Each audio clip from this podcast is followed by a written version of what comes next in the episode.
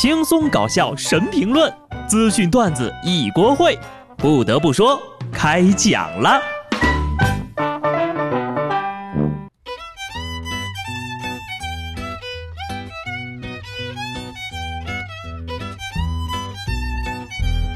哈喽，听众朋友们，大家好，这里是有趣的。不得不说，我是机智的小布。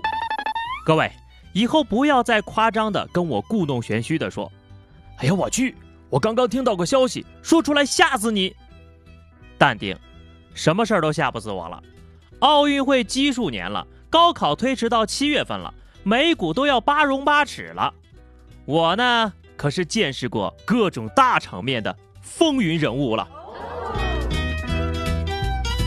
话说这2020年的前1/4，我们是什么都没干，每天光见证历史了。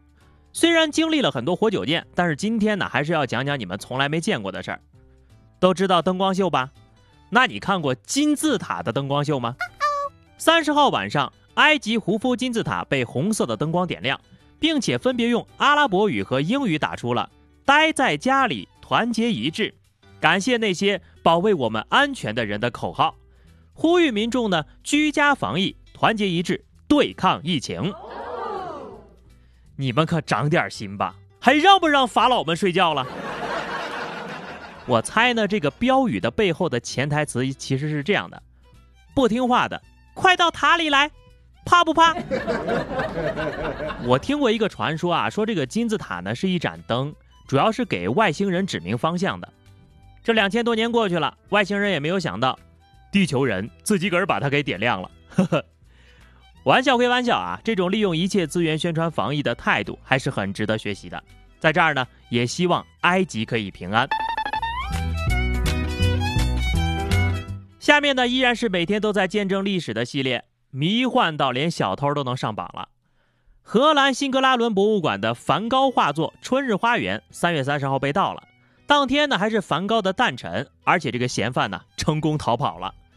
13号开始呢，荷兰博物馆因为疫情暂停开放，博物馆馆长十分的愤怒，表示在这本就是艰难的日子，艺术是能够抚慰治愈我们的。你们博物馆里摆的居然是正品，有点东西呀。话说小偷是看着日历过去偷的吧？如果不是凑巧，那么盗窃者对梵高应该比较了解，难不成是个脑残粉儿？但是就算你是真爱，你也不能这么自私吧？这是大家的梵高啊。要么等过几天吧，啊，你就去到潘家园看看，能不能把它给淘回来。今年的迷惑新闻大赏呀，在年初的时候就已经形成了你追我狂赶的局面。江苏南京一火锅店失窃了，民警追踪到嫌疑人所在的小区，在查看小区公共视频的时候呢，一旁围观的工作人员露了馅儿。哎，这是我呀！民警一听，马上心领神会，把他缉拿归案了。警察叔叔眉头微微一皱，发现抓捕嫌疑人竟然如此的简单。你说说你，内心的独白咋还说出声音来了？不会静音吗？哼，这就是嘴比脑子快的结果。怎么最近你们这个小偷行业对智商要求这么低的吗？尽管如此，吃瓜的气质也必须要拿捏好。不过呀，这年头这么诚实的小偷也不多见了哈。清明节呢快到了，各位如果去扫墓的话，一定注意不要玩火，尤其是在山上。疫情期间的清明呀，防护更加不能少。放火烧山牢底坐穿的标语呢，各位都知道吧？不要在山上抽烟的宣传听的是耳朵都起茧子了，但仍然有人呢管不住自己的手。3月29号，云南楚雄一男子回家上坟，引发了山林火灾，260多个人前往扑救，经过10多个小时才把火扑灭。经调查呀，起火的原因就是这男的呀丢烟头的时候处理不当引发的，现在已经被刑拘了。据该男子描述，自己当时去看一眼祖坟，抽烟的时候没有注意，下山的时候呀，发现上面已经开始冒烟了。你看到的烟不是烟，是被你气到半死的祖宗生出来的气。都说了多少次了，不要乱扔烟头，尤其是你在森林里啊，千万不能有明火。我看这个新闻下面呢，还有人评论说什么啊，起码人家报警了呀。哼哼，咋啦？这260多个人还得感谢他报警啊！能说出这种话的人，我真的替那些死于火灾的消防队员感到不值。也别说什么原谅不原谅的啊，你要想得到原谅，你就跟那些牺牲的消防员去说。疫情期间还要操心森林防火，消防队员太难了。山东有一小伙呢也挺难的，他2月6号呀从菲律宾回国，按规定自觉隔离了14天，好不容易觉得可以出去溜达溜达了，一出门碰上了韩国回来的邻居，被防疫站的人撵回家，又待了2星期。眼看着第2次隔离终于要结束了，他老哥又从新加坡回家，他的隔离期又加了14天。假期买1送2，命运的安排躲不掉呀。别人是落地成盒，这老哥呀是一直在毒圈里挣扎。你说你想要逃，偏偏注定要落脚。哎呀，要不等这个隔离期结束之后，赶紧去买张彩票吧。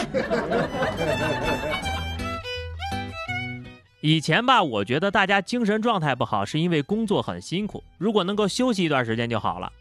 但是最近我观察呀，隔离了1-2个月，大家不仅没有神采奕奕，反而一个个都被家人孩子整得精神萎靡，面如土灰。所以啊，靠人不如靠己呀。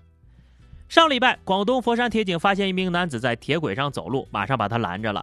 这男的就说呀，我身份证丢了，没办法买火车票，就想顺着铁路暴走3天回到广西老家。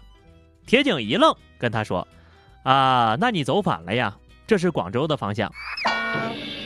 杀人还要诛心，小哥他不要面子的吗？话说你身份证丢了，去申请个临时的就能买票上车了呀。但凡你多问一句，就不会闹成这种尴尬的局面呢。下面这位小同学少说2句也不会挨揍啊。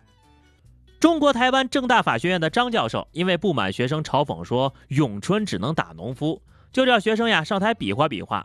明明说好让学生先出手，没想到这教授呀先声夺人，上来就给学生一顿暴锤，从讲台打到了门口。在场的学生也表示啊，都能听到拳头落在头上的重击声。目前教授已经被停课了。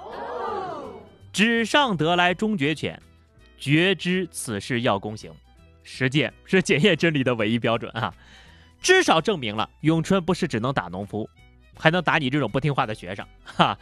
不过教授啊，明明说好让学生3招的，你咋一点江湖道义都不讲呢？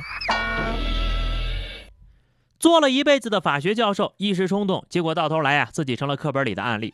所以说，有些规则该遵守的还是要遵守。4月1号，有青岛市民程雅在崂山某社区服务中心排队检测核酸的时候，被几名外国人插队。